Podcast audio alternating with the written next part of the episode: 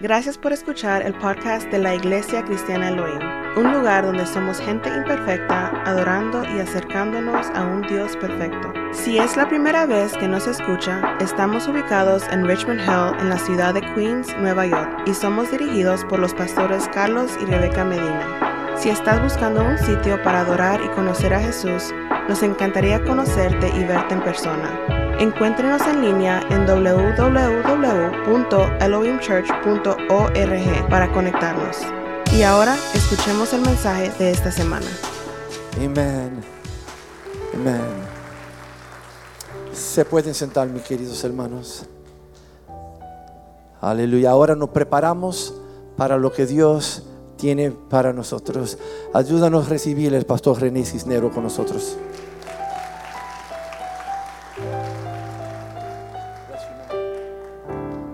Señor le bendiga, hermanos. Le decía yo a, Sara y a Pastor George, esto no, esto nunca se pone fácil.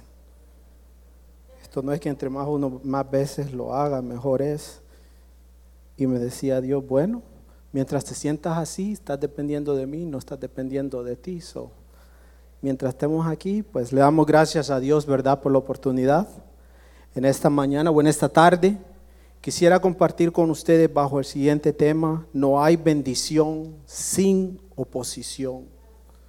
Y Dios me dio esta palabra en un momento donde hay una oposición en mi vida. Y mientras yo pensaba y Dios me ministraba y me decía, ok, tú vas a obtener la bendición, pero tienes que pelear por medio de la oposición. Les voy a pedir que se pongan de pie y abran sus Biblias en el libro de Números, capítulo 13. Vamos a leer el versículo 2 y de ahí vamos a saltar del versículo 25 al versículo 33. Número, el libro de Números, capítulo 13. Vamos a leer el versículo 2 y de ahí vamos a saltar hasta el versículo 25 hasta el 33. ¿Todos lo tenemos?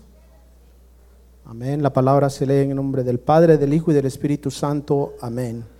Envía a tu hombres que reconozcan la tierra de Canaán, la cual yo doy a los hijos de Israel. De cada tribu de sus padres enviaréis un varón, cada uno príncipe de entre ellos. Vamos a saltar al capítulo, al versículo 25. Y volvieron de reconocer la tierra al fin de cuarenta días.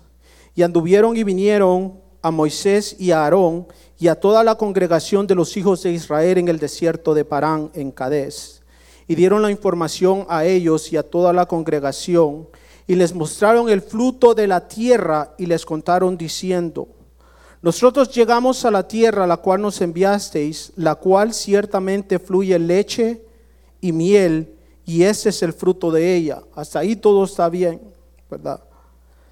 Mas el pueblo que habita aquella tierra es fuerte y las ciudades muy grandes y fortificadas, y también vimos ahí los hijos de Anac, Amalek, habita el Negev, y el Eteo, el Jebuseo y el Amorreo habitaban en el monte, y el Cananeo habitaban junto al mar y a la ribera del Jordán.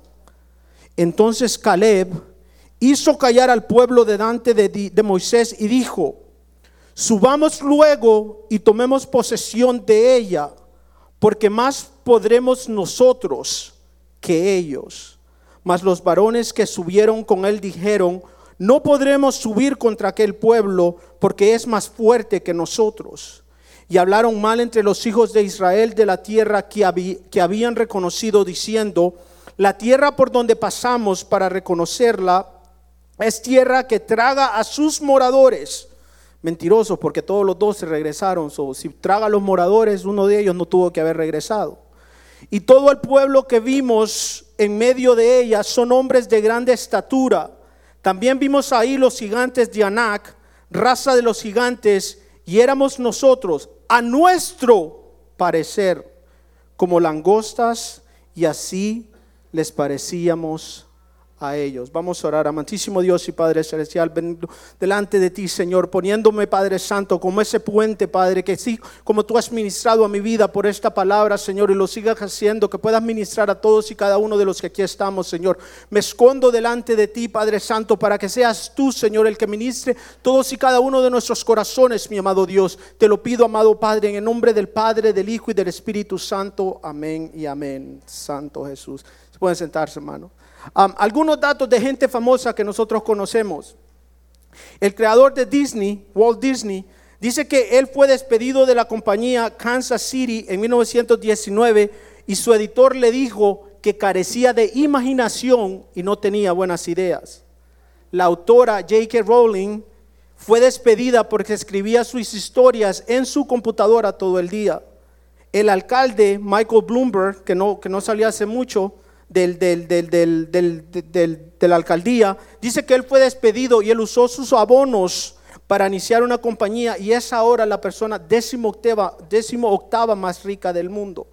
Oprah Winfrey dice que era una reportera de noticias y fue despedida por no controlar sus emociones. Thomas Edison dice que fue despedido por conducir experimentos en su trabajo en Western Union y dañar el, mobiliario. Albert Einstein no pudo leer hasta la edad de cuatro, no pudo hablar hasta la edad de cuatro años, ni leer hasta los siete años. Él fue expulsado de la escuela y no admitido en la escuela politécnica de Zurich. Michael Jordan, para algunos, incluyéndome a mí, el jugador más grande de toda la historia de la NBA, dice que él fue el excluido del equipo Varsity de básquetbol en su secundaria. Él dijo, he fallado más de 900 tiros en mi carrera, he perdido casi 300 juegos, en 26 ocasiones me han encomendado hacer el tiro ganador y he fallado. He fallado una y otra vez en mi vida y por eso he podido triunfar. Sin oposición no hay bendición. ¿Qué tal si cualquiera de esta gente de las cuales yo les leí hubiesen tomado la oposición, la hubiesen abrazado y se hubiesen olvidado del talento que vivía en ellos. Entonces, como iglesia, en esta tarde yo te quiero recordar que la bendición viene, pero la oposición es algo que todos tenemos que pasar. Jesucristo pudo, pudo alcanzar la redención para todos y cada uno de nosotros, pero en el Getsemaní que dijo, pasa de mí esta copa y que no se haga mi voluntad, sino la tuya. Siempre va a haber una oposición. Jesucristo fue el único que lo intentó una sola vez y salió triunfante. Y aún así él tuvo que padecer. Vivimos en una nación hermosa. A veces nos quejamos de los Estados Unidos, pero si nos dice, yo te pongo un avión, vete para tu país mañana. No, no, no, no, no. Ninguno se quiere ir. Ninguno nos queremos ir. Mejor sufrir aquí. Pero esta nación en la cual nosotros vivimos ahora no fue siempre lo que hoy es. Esta nación era una colonia británica por más de 200 años. Vivieron bajo esclavitud o bajo el dominio de otro imperio. Y para que tú y yo pudiésemos gozar lo que nosotros estamos gozando, esa libertad que nosotros estamos gozando, hubo muchos soldados, hubo mucha gente que tuvo que morir. ¿Por qué? Porque había una oposición para la bendición de que ellos pudiesen alcanzar la independencia. Tuvo que haber esas cosas.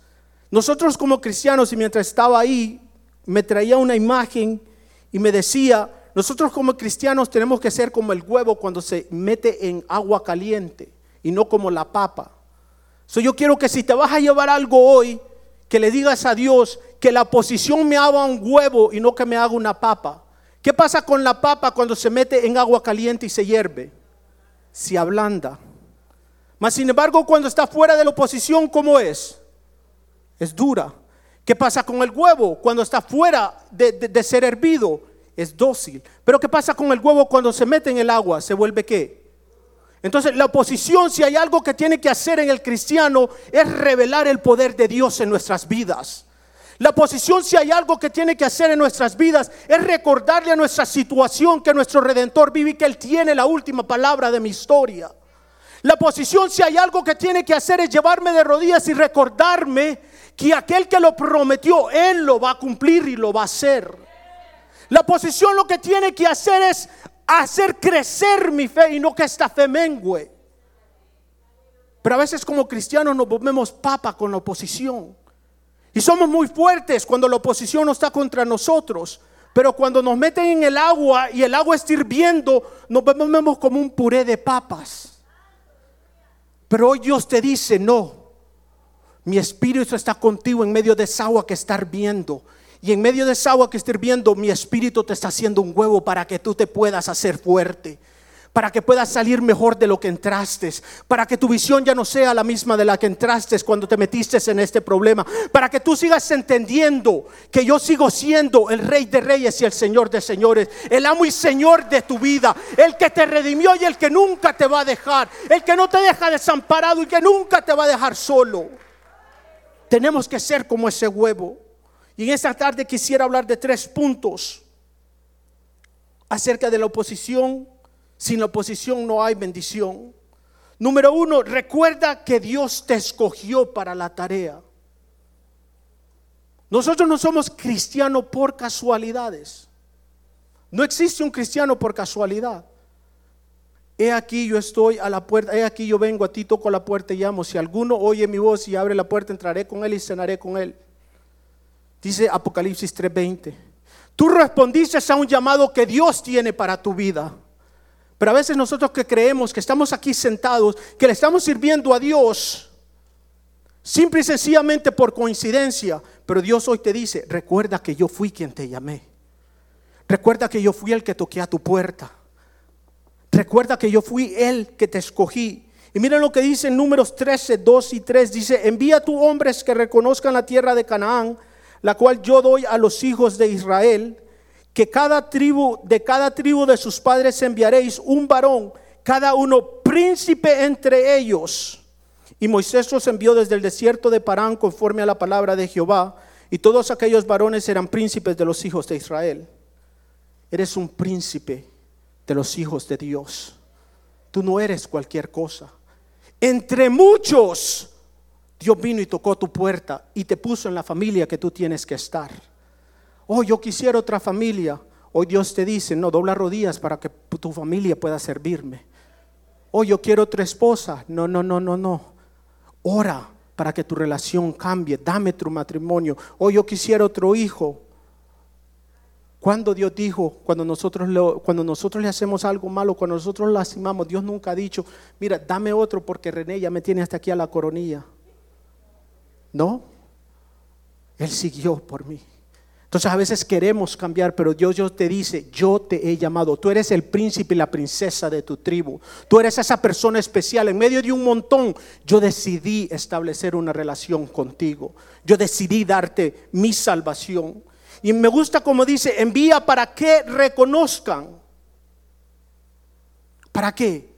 Dios te envía para que reconozcas que hay una asignación concreta, hay una tarea, hay una designación. Esto significa que debe haber una acción concreta de parte de nosotros. Como cristianos nosotros no caminamos, no caminamos ahí sin saber qué es lo que Dios quiere. Sí, hay, hay, llamados definidos, pero el predicar de Dios es la tarea de todos y cada uno de nosotros. El perseverar en la tempestad es el trabajo de todos y cada uno de nosotros. El ser fiel cuando la casa se está cayendo, esa es la tarea de todos y cada uno de nosotros. Ese es lo que Dios te ha llamado. Ahora Dios nos ha llamado para que entendamos que su poder y su convicción puede cambiar nuestro entendimiento. Hay una tarea específica para nosotros. Yo no sé cuál sea tu tarea, yo sé cuál es mi tarea. Yo no sé cuál sea tu asignación, yo sé que, cuál es mi asignación. Pero todos tenemos que hacer algo dentro de los caminos de Dios. Oh, yo quiero predicar, yo quiero ser pastor. Tienes esposa y tienes hijos. Ese es tú, esa es tu iglesia primeramente. Tienes gente en el trabajo que no conoce de Dios. Pastoree a esa gente primeramente. Yo quiero enseñar en la escuela dominical. Enséñale a aquel que está a tu alrededor y que necesita la palabra de Dios. A veces queremos que Dios nos llame, pero Dios nunca llama a aquel que está sentado haciendo nada. Dios llama, llama a aquel que está ejerciendo. Y Dios dice, yo voy a reafirmar el llamado que yo tengo para tu vida. Pero tenemos que reconocer en la tierra en la que estamos. Y me gusta cuando dice, la cual yo doy. El enemigo no te puede quitar algo que Él no te ha dado. Si tu esposa te la ha dado Dios, el enemigo no te la puede quitar. Si tus hijos te los ha dado Dios, el enemigo no te los puede quitar. Si tu trabajo te lo ha dado Dios, el enemigo no te lo puede quitar. Si tu salud te la ha dado Dios, el enemigo no te lo puede quitar. Él puede tratar, pero nunca te lo va a quitar si no es la voluntad de Dios. Porque Él no te puede quitar algo que Él no te ha dado. A veces nosotros cambiamos lo que Cristo nos ha dado por algo falso que el enemigo nos quiere ofrecer. Cambiamos lo verdadero por algo que es una imitación. El enemigo siempre ha estado imitando. Siempre ha estado confundiendo. Pero la iglesia tiene que recordarse que Cristo nos ha dado la victoria. Que somos más que vencedores en Dios que Cristo murió en la cruz y redimió todos y cada uno de nuestros pecados, que no soy producto de la sociedad, sino producto de la sangre del Cordero de Dios. Que no soy pata, sino no soy cola, sino soy cabeza. Que Dios no me ha mandado a seguir, sino a liderar. Pero queremos ser relevantes, queremos encajar en el mundo. La iglesia no ha sido llamada para encajar en el mundo, ha sido para reconocer lo que está pasando allá, pero para obtener las promesas que Dios nos ha dado. Y hoy es tiempo de proclamar las promesas de Cristo en nuestras vidas y en nuestras situaciones. Hoy es tiempo de recordarle al mundo que más poderoso es el que está con nosotros que aquel que se ha levantado contra nosotros.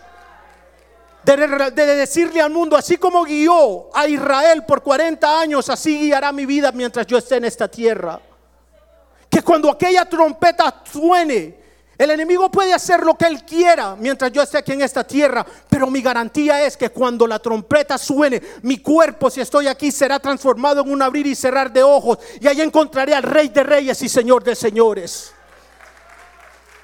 Esa es mi esperanza. Eso es lo que yo reconozco. Eso es lo que Dios me ha dado.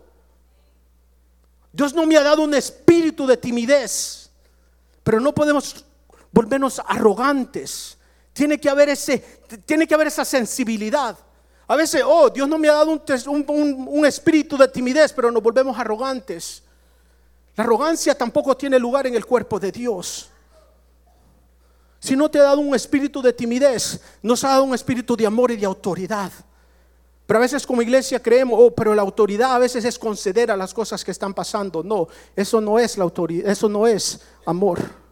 Porque el que ama, corrige. El que ama, te dice lo que estás haciendo algo malo.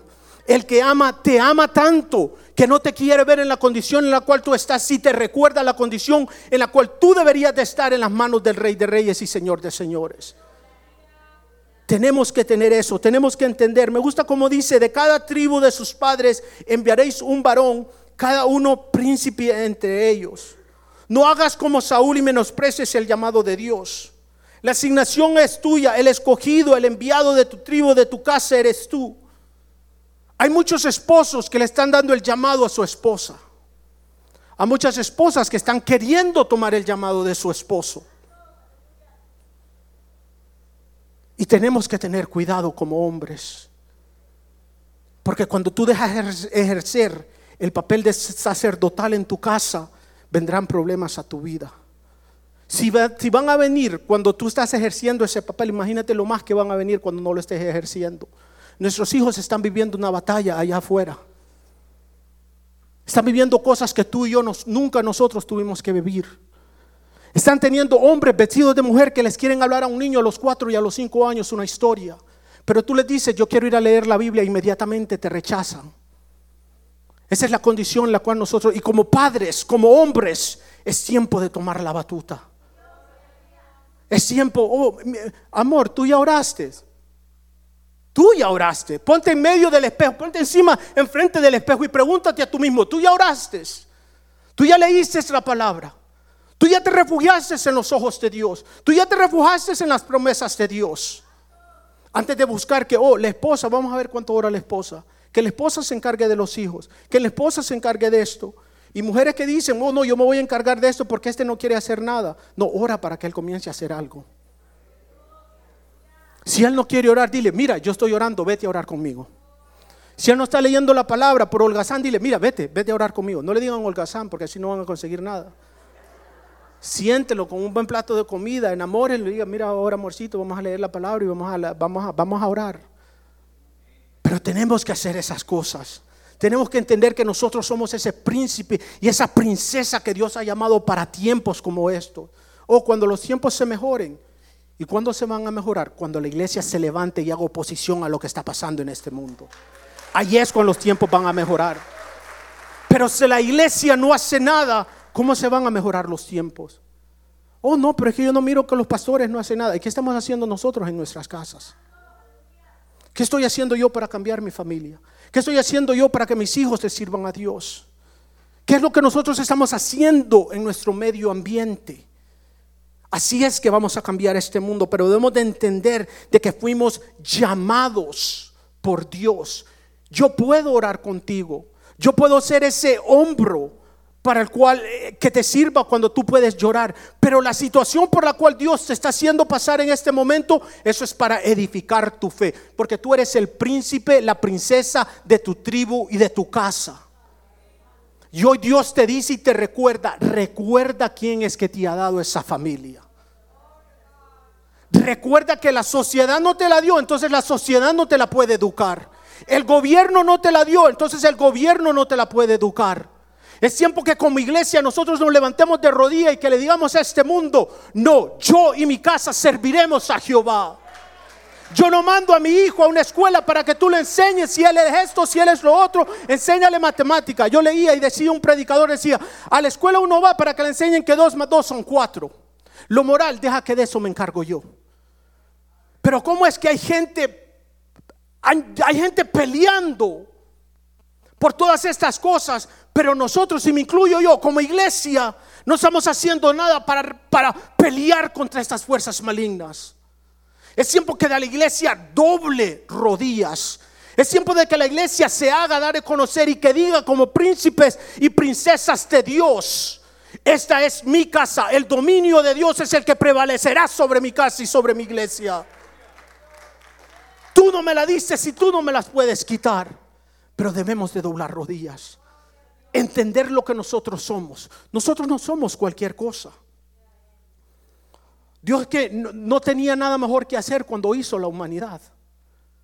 Dios es que, oh, entre tantos, Dios te llamó a ti y me llamó a mí. ¿Por qué? Porque tiene un plan para nosotros. Un plan conforme a la palabra de Dios. Fuimos comisionados por Dios. Hemos sido llamados y enviados conforme a la palabra de Dios. Esto no es llamado de hombre. A veces queremos que nuestras amistades que no conocen a Dios entiendan que nosotros queremos estar tanto tiempo en la iglesia, que hacemos esto, que, los diezmos, que uno ore, que, pero no lo van a entender porque no es un llamado de hombre. Ese es un llamado que viene de arriba del Rey de Reyes y Señor de Señores. Entonces el mundo no lo va a entender. La sociedad no lo va a entender. Pero siempre y cuando tú y tu casa lo entiende, Dios estará siempre en el asunto. Siempre y cuando tú le digas a Dios, ayúdame para vivir en el llamado que tú estás, el llamado que tú me has dado. Pero a veces entendemos el llamado como el bienestar. A veces, oh, es que yo, yo no soy feliz en la iglesia. Creo que fue la pastora Becky que dijo una vez que Dios no ha llamado a nadie a ser feliz. Yo creo que en la Biblia no hay ningún versículo que diga Dios ya te ha amado a ser feliz. Pero dice en el mundo tendráis aflicciones, pero que no debemos de preocuparnos porque porque Dios ya ha vencido al mundo.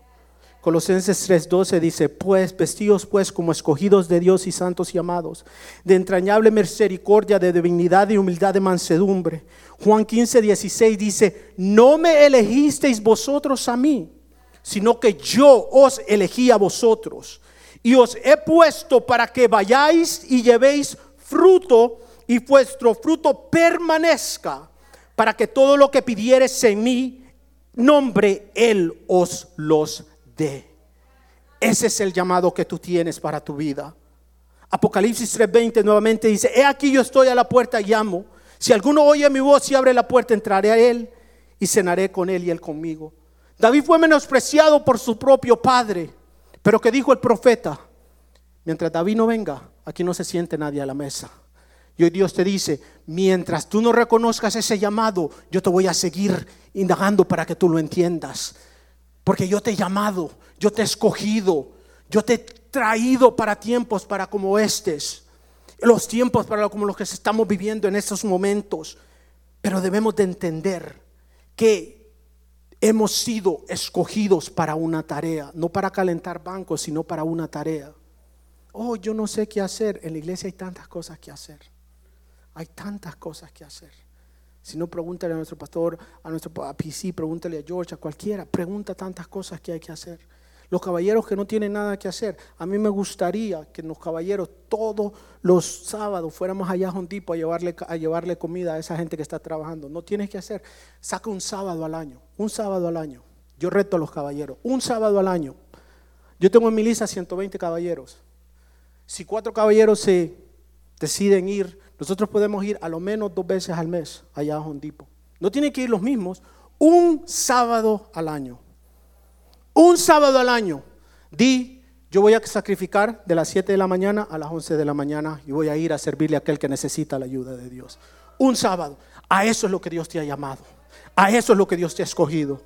Yo no sé qué hacer. Oh, pero lo quieres hacer aquí adentro de la iglesia. No, la necesidad ya está afuera también. Allá, allá gente, allá afuera, gente que se está muriendo y está necesitada de la palabra de Dios. La última vez que fuimos, uno de los hombres dijo, oh, a mí me gustaría que ustedes regresaran el otro sábado y el siguiente. Porque muchos de ellos, esa comida que comen ese sábado, muchos de ellos la guardan y dicen, oh sí, con esto yo voy a lonchar y con esto yo voy a cenar más tarde. That's it. Un sándwich de jamón y queso. No es que le llevamos manjares. A ver si hablo con las damas, a ver un día que le hagamos huevo, chorizo, plátano, que le llevemos un buen almuerzo y una buena cena. Pero eso es lo único. Entonces yo reto a los caballeros un sábado al año. Y podemos hacer grupos de cuatro y podemos servirle a esta comunidad. Ya han habido como dos o tres familias que han terminado aquí en la iglesia. ¿Por qué? Porque la semilla ha sido plantada. Lo que ellos van a hacer con la semilla, esa es la decisión de ellos. Eso, nuestro trabajo no depende, ese no es nuestro trabajo, sino dar por gracia lo que por gracia hemos recibido. Punto número dos, debemos entender que va a haber resistencia. Número 13, 28, 29 dice, más el pueblo que habita en aquella tierra es fuerte y las ciudades muy grandes y fortificadas. Y también vimos ahí a los hijos de Anac, Amalek, que habita al Negev y al Eteo y al Jebuseo y al Amorreo. Hay un predicador que decía, y a todos los feos, eso no lo he oído yo hace mucho. Habitan en el monte, en el Cananeo, habitan junto al mar y a la ribera del Jordán. Todos los feos estaban por ahí. No había ningún, por eso tenía que venir la, la gloria de Dios y el pueblo de Dios para arreglar esa, para arreglar ese, lugar donde estaban todos. Pero dice, pueblo que habita en aquella tierra es fuerte, ciudades muy grandes y fortificadas y llenas de oposición. Nadie dijo que sería fácil. Nadie dijo que nos costaría absolutamente nada. Pero recuerda que la peor parte ya fue hecha por Cristo. Ya Cristo ya tomó la cruz, ya Cristo murió por todos y cada uno de nosotros. Entonces lo que tú y yo tenemos que hacer es lo que es humanamente posible. ¿Por qué? Porque lo imposible ya lo ha hecho Dios. Y le servimos a un Dios que no minimiza la situación en la cual nosotros estamos pasando. Hay noticias devastadoras. Hay noticias que nos derrotan. Hay, noticias que, que, nos, como que nos desmoronan cuando las recibimos. Pero qué bonito es saber que Dios trabaja en lo difícil. En lo difícil es donde Dios sobresale. Allí es donde Dios te va a dejar saber que Él es Dios. Allí es donde cuando tú ya no puedas, cuando tú ya has llegado, lo hayas hecho todo y no hayas podido componer nada ni arreglar nada, ahí Dios te dice, ok, ahora déjame a mí tratar en el asunto. Ahora tú vas a ver mi gloria en tu vida. Ahora tú vas a ver mi provisión. Y mire lo que dice en Juan 16, 3, 33. Esas cosas os he hablado para que en mí tengáis paz. En el mundo tendréis aflicciones pero confiad, yo he vencido al mundo. Romanos 8:28 dice, y sabemos que a los que aman a Dios todas las cosas les ayudan a bien. Esto es, a los que conforme a, tu propósito, a su propósito son llamados. Fuiste llamado con el propósito de Dios, toda tempestad trabajará para tu bien. Si tienes convicción de que fue Dios el que tocó a tu puerta, el que fue Dios el que te cogió y el que va a resistencia en tu vida, acuérdate de quién es el capitán de la nave. Acuérdate quién es el que está escribiendo tu historia. Acuérdate quién es el que tiene el lápiz de tu historia. Acuérdate quién es el que tiene tu principio y tu final y todo lo que está en medio. Porque Dios dijo, yo estaré contigo. Nunca te dejaré ni te desampararé Así le dijo Josué, como estuvo con Moisés, así estaré contigo. Cuando sacó a aquel pueblo de Egipto, no lo dejó ni lo desamparó. ¿Qué, dijo aquella, qué dijeron aquellos? Si tu presencia conmigo no va, yo de aquí no me muevo. Y eso es lo que tenemos que decirlo, porque cuando nos movemos en las estratosféricas de Dios, podemos ver su mano. Y aun y cuando nos movemos y no estamos en la voluntad de Dios, pero nos arrepentimos, Dios aún ahí puede tratar esas cosas para nuestro bienestar. ¿Por qué? Porque ahí es donde pule nuestra fe y ahí es donde nos deja saber, oh, tú querías saber un Cristo que te ama cuando tú no mereces amor. Ahora es que no lo mereces y yo todavía te sigo amando y todavía sigo contigo. Pero tenemos que entender, Colosenses 1, 16 dice, porque en Él fueron creadas todas las cosas, las que hay en los cielos y las que hay en la tierra, visibles e invisibles, sean tronos, dominios, principados, potestades, todo fue creado por medio de Él y para Él. Tú fuiste creado para la gloria de Dios. Fuiste creado para satisfacer los placeres de Dios y no los placeres de esta carne. Fuiste para dar alegría, no a la sociedad, sino al Dios que está ahí arriba en los cielos.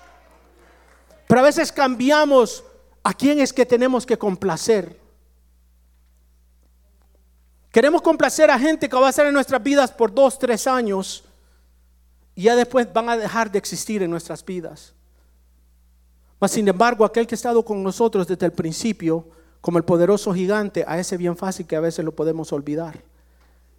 Cuando Dios te dice, tienes que tener cuidado lo que entra en tu cabeza. Que tu cabeza esté cauterizada, que tu cabeza esté inundada, pero que esté inundada con mi poder y mi gloria. Y eso no significa que no van a haber tempestades y que no van a haber momentos difíciles. Pero sí significa que en la tempestad y en el momento difícil yo voy a poder decir, yo sé que mi redentor vive. Yo sé que la última palabra Él es el que la tiene. Yo sé que aun y cuando camine en valle de sombra de muerte no temeré mal alguno. ¿Por qué? Porque tú estás conmigo. Dice, tu vara y tu callado me infundirán aliento. No el hermano, no, no, no, no, no aquella persona que estás haciendo desviar. La vara y el de Dios. La palabra de Dios. Y aquellas personas que Dios ha puesto a tu alrededor para que te ayuden en los momentos difíciles.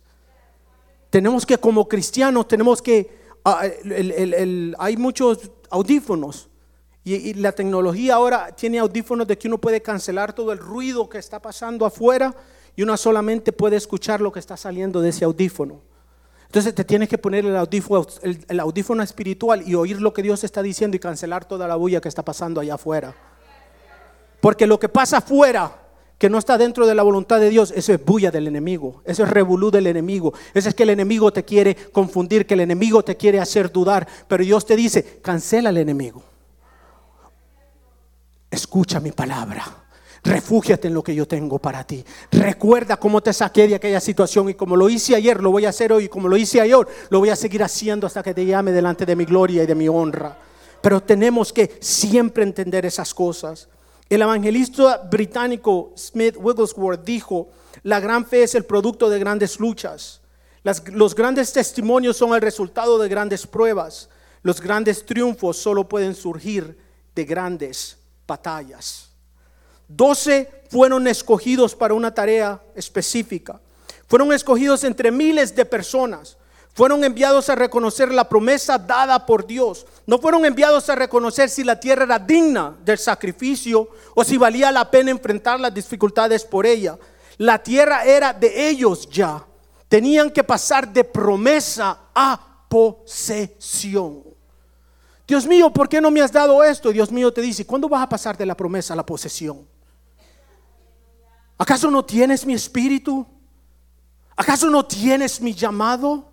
Es tiempo de que como iglesia pasemos de la promesa a la procesión. Fueron enviados a reconocer la tierra, pero más aún fueron enviados a reconocer el poder de Dios por medio o encima de aquella tierra a la cual ellos iban. Pero se les olvidó. Y cuando llegaron a aquella tierra se enfocaron en el poder de aquella gente después de todo lo que Dios había hecho por ellos. Y a veces nosotros decimos, ay, pero que esa gente tan mala. Pero ¿cuántos de nosotros hacemos lo mismo?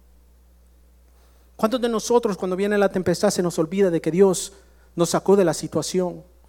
¿Cuántos de nosotros decimos, pero ¿por qué Dios? ¿Y por qué no? ¿No eres hijo de Dios? No le crees a un Dios que sana, no le, tiene, no le crees a un Dios que salva, no le crees a un Dios que tiene poder, no le crees a un Dios que es omnipotente, omnisciente y omnipresente. Entonces, ¿por qué no yo Dios? ¿Por qué yo no Dios?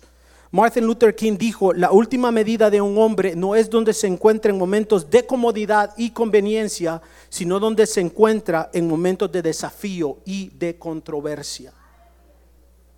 Va a haber resistencia, va a haber resistencia, pero recuerda que fue Jesucristo el que te llamó para la tarea. Pero recuerda que porque estamos en un mundo caído, va a haber resistencia para nuestro llamado. Y el punto número tres, ¿cuál es tu reporte? Entonces Caleb hizo callar al pueblo, números 13:30, al pueblo delante de Moisés y dijo, subamos luego y tomemos posesión de ella, porque más poderosos nosotros, porque más, porque más podremos nosotros que ellos. Entonces Caleb hizo callar el pueblo. La iglesia está llamada a hacer a callar el mundo. Pero ¿por qué? Para eso se requiere esa convicción, ese, e, e, esa convicción de que Dios nos ha llamado. De ahí una historia, no sé si es cierta o no, pero decían que a un hombre se le dijo, ve y predica en el tren. Y que este hombre comenzaba a predicar en el tren y que había una mujer con su hijo y que él le predicaba y aquella mujer comenzó y le comenzó a insultarlo y le dijo, ya deja de hablar, ya deja de hacer eso y aquel hombre se cohibió y se sentó, se, se puso ahí en la puerta. Pero una voz le decía, predica que yo vengo, predica que Cristo viene, predica que yo los amo. Y aquel hombre siguió predicando. Y aquella mujer se enojó tanto que físicamente comenzó a agredir a este hombre.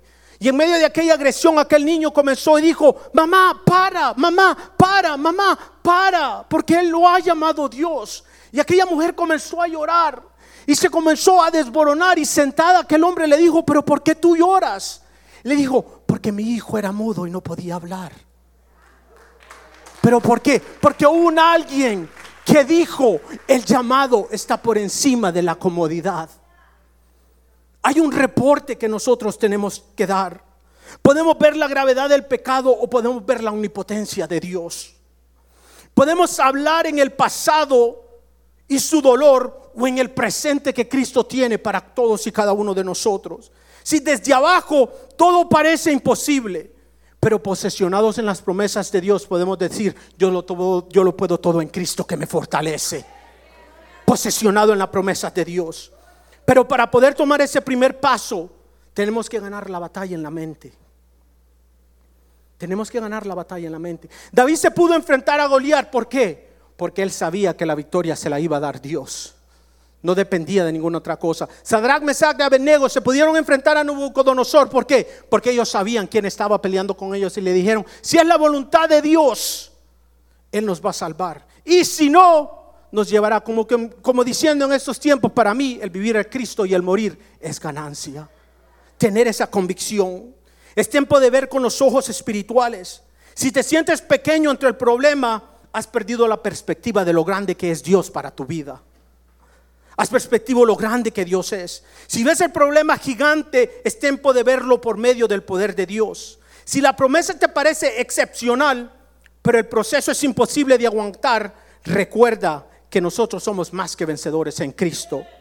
Números 14, 6 y 9. Más adelante, Josué, hijo de Nun, y Caleb, hijo de Jefoné, que eran de los que habían reconocido la tierra, rompieron sus vestidos y hablaron a toda la congregación de los hijos de Israel, diciendo: La tierra por donde pasamos para reconocerla es, es tierra en gran manera buena.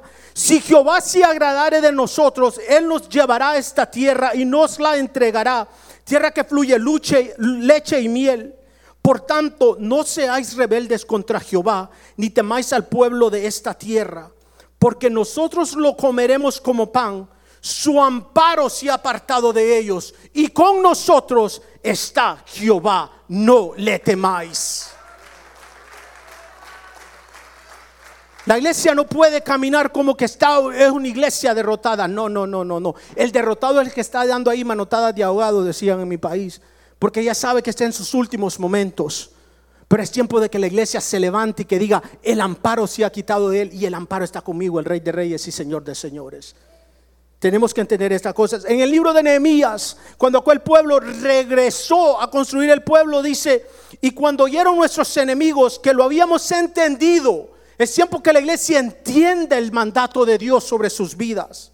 Y que Dios había desbaratado el consejo de ellos. Ya Dios ha desbaratado el consejo y, los, y toda la maldad del enemigo. Nos volvimos todos al muro, cada uno a su tarea. Es tiempo de volver al muro y a tu tarea. Desde aquel día la mitad de mis siervos trabajaba en la obra y la otra mitad tenía lanzas, escudos, arcos y corazas. Y detrás de ellos estaban los jefes de toda la casa de Judá. Yo no sé si a ti te toca hacer el muro, yo no sé si a ti te toca estar con, el, con la lanza, con la espada, pero donde quiera que Dios te tenga, Dios hoy te recuerda y te dice que el amparo está sobre tu vida. Que es tiempo de reconstruir la casa. Es tiempo de reconstruir lo que Dios te ha dado. Es tiempo de reconstruir lo que Dios ha puesto en nuestras manos. Y dejar toda esa bulla, dejarla allá afuera. Porque no hay bendición sin oposición.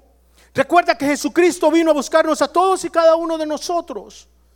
Ninguno de nosotros era digno, ni todavía es digno del amor de Dios. Mas sin embargo Dios dice, yo estaré contigo y caminaré todos los días de tu vida. Yo siempre voy a estar contigo. Pero tiene que haber resistencia. ¿Por qué? Porque estamos peleando contra la maldad de este mundo. Estamos expulsando el reino, de, el reino del enemigo para establecer el reino de Dios en la tierra. Y va a haber gente que nos va a ver mal. Va a haber van a haber amigos que vamos a perder. Pero yo prefiero perder 10 amigos y estar con amigos con el Rey de Reyes y Señor de Señores. Como iglesia debemos de entender, yo prefiero pararme con Cristo y ser juzgado por los hombres que pararme con los hombres y ser juzgado por Cristo. Al fin y al cabo, el día difícil nos llegará a todos. Le llega al que está allá afuera y le llega al que está aquí adentro. Le llega al pastor, le llega aquel que no es pastor. A todos y cada uno de nosotros nos llega el día difícil. Pero qué bonito es saber que mi dificultad Dios todavía tiene el control de mi vida. Que Él nunca me va a dejar y Él nunca me va a desamparar. Que cuando el enemigo se levanta contra mí, Dios me dice, aguántate, aguántate, yo soy tu Dios. Yo fui el que te redimí, yo fui el que te saqué, yo fui el que te limpié, yo fui el que morí por ti en la cruz, yo fui el que me desangré por ti. Yo fui el que tengo, yo soy el que tengo tu vida en tus manos. De entender esas cosas. Doce escogidos uno de cada tribu, ya para terminar, le voy a pedir al grupo de, adoración si puede ir pasando. Dos escogidos, uno de cada tribu, un príncipe, alguien especial entre miles. Doce aceptaron el llamado y fueron a la asignación. Doce visitaron la tierra y vieron lo que Dios les dijo, que era verdadero, tierra que luche, que fluye leche y miel y con buen fruto. Doce vieron gente fuerte y ciudades grandes y fortificadas. Diez pusieron su enfoque en la dificultad, pero dos, pudieron, dos pusieron su enfoque en las promesas y el poder de Dios. ¿Cuál es tu reporte después de saber que Dios te escogió y que te ha asignado algo? Veamos lo que dijo Caleb años más tarde después de haber visitado la tierra y traer un buen reporte. Josué 14:7 dice, yo era de edad de 40 años cuando Moisés, siervo de Jehová, me envió a Cades Barnea a reconocer la tierra y yo le traje noticias como lo sentía en mi corazón. ¿Por qué? Porque el que habitaba en el corazón de Caleb era el todo y poderoso Dios. Aquellos quisieron ver con sus ojos espirituales. Si queremos ver con los ojos espirituales, siempre vamos a estar desahuciados siempre vamos a estar sin esperanza alguna. Pero cuando entendemos y hablamos, entendiendo de que Dios habita en nuestros corazones, sabemos que la tempestad, así como comienza, así va a terminar. Que aquello que el enemigo ha levantado para destruirme, Dios lo usará para su gloria y para su honra. Y que al final de la historia yo terminaré mejor. Miremos lo que dice Lucas 6:45, el hombre bueno del buen tesoro de su corazón saca lo bueno y el hombre malo del mal tesoro de su corazón saca lo malo, porque de la abundancia del corazón habla la boca. Billy Graham dijo, el amor es al corazón lo que el verano es para el año del agricultor. trae a cosecha todas las flores más hermosas del día. Eso es lo que Dios tiene que hacer en tu vida. Que a pesar de la tempestad, tú siempre te puedas recordar que Dios te ha elegido. Y Dios no es del que, Dios no es que llama y que quite el llamado. Dios no es el que llama y dice, no es como uno en el trabajo que a veces te da un trabajo, no, esta persona no, para este trabajo no vamos a votarle y vamos a conseguir otro. No, no, no, no, no. Dios no se equivoca. Dios no se basa de un resumen, de, un currículum para decir, vamos a ver si esta persona puede llenar todo lo que yo quiero que él haga para mi gloria y para, para, para mi honra y para mi gloria. No, Dios dice que ha venido a buscar lo desechado, lo que el mundo no quería, lo discapacitado, todo aquello que el mundo estaba, que estaba, que estaba tirando a la basura. Eso fue lo que Dios hizo. ¿Por qué? Porque cuando Dios puede sacar algo de ahí y lo puede llevar para su honra y para su gloria, toda la gloria es para Él y la edificación para nosotros. Y ese es el Dios que le servimos. Pero tenemos que hacer esas cosas. Cuando en nuestro corazón está Dios, el reporte depende de lo prometido y no de lo que ven nuestros ojos. Yo no sé en la condición que estés. Yo no sé si estés dudando el llamado que Dios tiene para tu vida. Yo no sé si la resistencia es demasiado fuerte y estás tan enfocado en la resistencia que te, has, minimizado el poder de Dios. Pero hoy Dios te dice, ahora que yo te he recordado que yo soy el que te llamo, ahora que yo te he recordado el poder que yo tengo, ¿cuál va a ser tu reporte cuando salgas de esa iglesia? ¿Saldrás como una papa o saldrás como un huevo cuando la oposición venga a tu vida? ¿Qué es lo que vas a hacer en esta tarde? Todo aquel que necesite oración puede pasar y vamos a orar el uno por el otro mientras el grupo de adoración ministra. Y vamos a darle gracias a Dios entendiendo de que el llamado para nuestras vidas todavía no ha terminado y que mientras estemos aquí en esta tierra habrán tempestades, pero que Él todavía sigue en control. Que Dios les bendiga a todos, hermanos.